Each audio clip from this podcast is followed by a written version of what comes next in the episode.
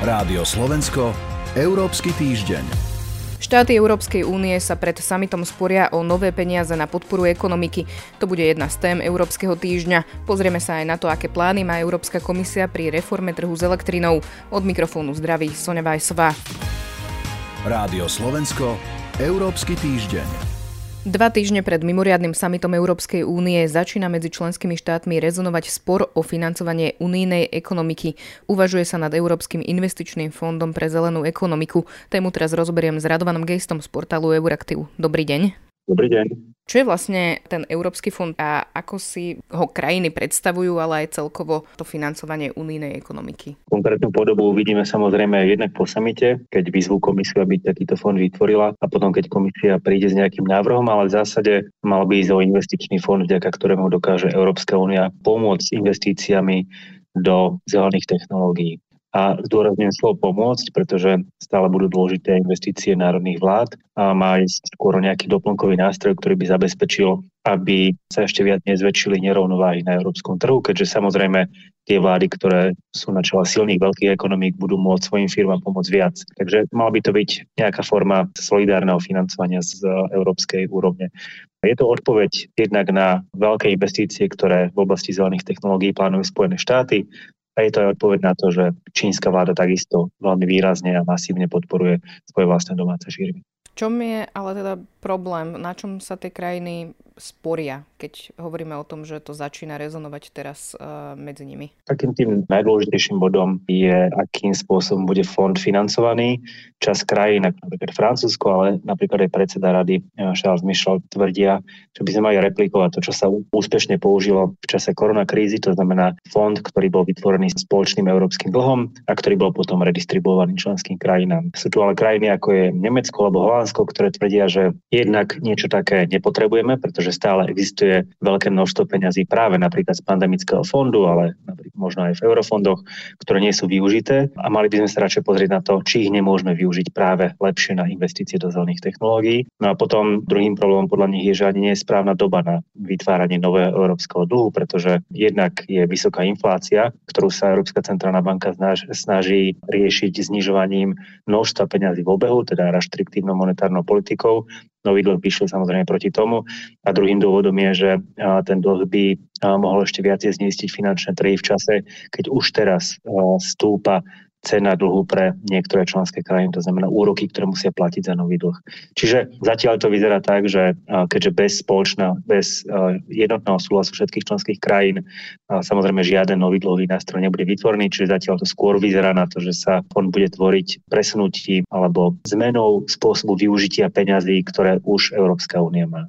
Lídry budú vlastne o možnostiach podpory debatovať v Bruseli od 9. do 10. februára. Ešte jedna vec by ma možno zaujímala, že očakáva sa z vášho pohľadu nejaké rozširovanie sankčných balíkov, lebo už sa hovorí o desiatom, v ktorom by mohlo byť aj jadrové palivo. Áno, to je jedna vec, teda jadrové palivo a druhá vec. Myslím si, že teda, že Európska únia bude hovoriť o sprísňovaní sankcií a bude veľký tlak na to, aby sa tie sankcie sprísnili, pretože vôbec sa nezdá, že by Rusko chcelo nejakým spôsobom ustúpiť a teda odísť z okupovanej Ukrajiny. Zároveň sa hovorí aj o cenovom strope už nie iba na ruskú ropu, ale aj na ropné produkty. Čiže to sú asi dve najdôležitejšie veci, ktoré by sa mohli v nejakej forme do sankčného balíka dostať. Samozrejme, sankčný balík môže znova obsahovať ďalšie rozšírenie sankcionovaných e, osôb alebo organizácií a tak ďalej. Ale toto sú dve dôležité veci. Uzatvára Radovan Geist z portálu Euraktiv. Ďakujem vám za rozhovor. Ďakujem aj do počutia. Rádio Slovensko, Európsky týždeň. Pokračujeme v Európskom týždni. Reformu trhu s elektrinou teraz rozoberiem s analytičkou Euraktivu Irenou Jenčovou. Dobrý deň. Dobrý deň. Európska komisia odštartovala verejné konzultácie o spomínanej reforme trhu s elektrínou. Prečo je dôležité o tom hovoriť a čo je e, cieľom tej reformy? Ciele sú dva. Na jednej strane lepšie ochrániť domácnosti a firmy pred e, nestabilitou cien palív a teda predísť situáciu, situácii, ktorej sme boli svetkom minulý rok, keď sa rekordne zvyšujú ceny energií pre domácnosti a firmy.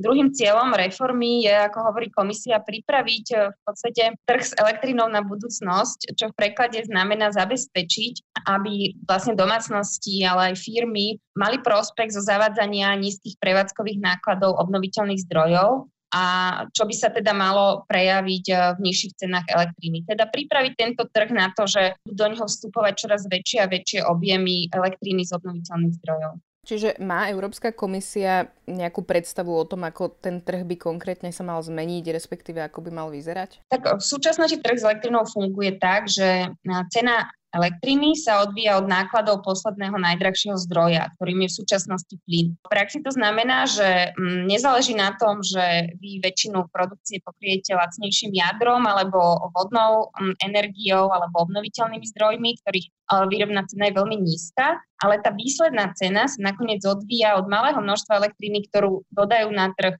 vlastne plynové elektrárne. No a toto sa má nejakým spôsobom zmeniť. Komisia navrhuje taký stabilizačný mechanizmus, navrhuje teda rozšíriť európske využívanie dlhodobých zmluv, ktoré elektrárňam poskytujú pevnú cenu za elektrínu. Ide o tzv. zmluvy o rozdiele alebo dohody o nákupe energie. Tiež rôzne štáty navrhujú rôzne možnosti. Napríklad Španielsko a Portugalsko si presadili strop na cenu plynu, platný jeden rok, čo im teda znížilo cenu elektriny. Ďalším však ne- neželaným dôsledkom bolo to, že nastal prudký nárast e, exportu tejto lacnej elektriny zo Španielska do Francúzska, čo znamená, že španielskí daňoví poplatníci v skutočnosti dotovali energiu pre francúzske domácnosti. Takže uh, tu sú aj také rizika, že ak sa táto reforma neurobí ako keby dostatočne premyslenie, tak môže e, viesť napríklad fragmentáciu európskeho trhu s energiami. My vlastne hovoríme o tom, že ide o verejné konzultácie, že ich vlastne Európska komisia odštartovala, čiže možno čo bude ďalej, čo sa očakáva? Takže teraz majú verejnosť a kľúčoví aktéry, čo sú teda rôzne priemyselní hráči, asociácie a tak ďalej, vlastne možnosť zapojiť sa do konzultácií tým, že budú odpovedať na také otázky z dotazníka. Toto je veľmi, veľmi dôležitá fáza, keďže v podstate tie výsledky toho, tých konzultácií budú uh, vlastne usmerňovať legislatívny návrh, s ktorým komisia príde.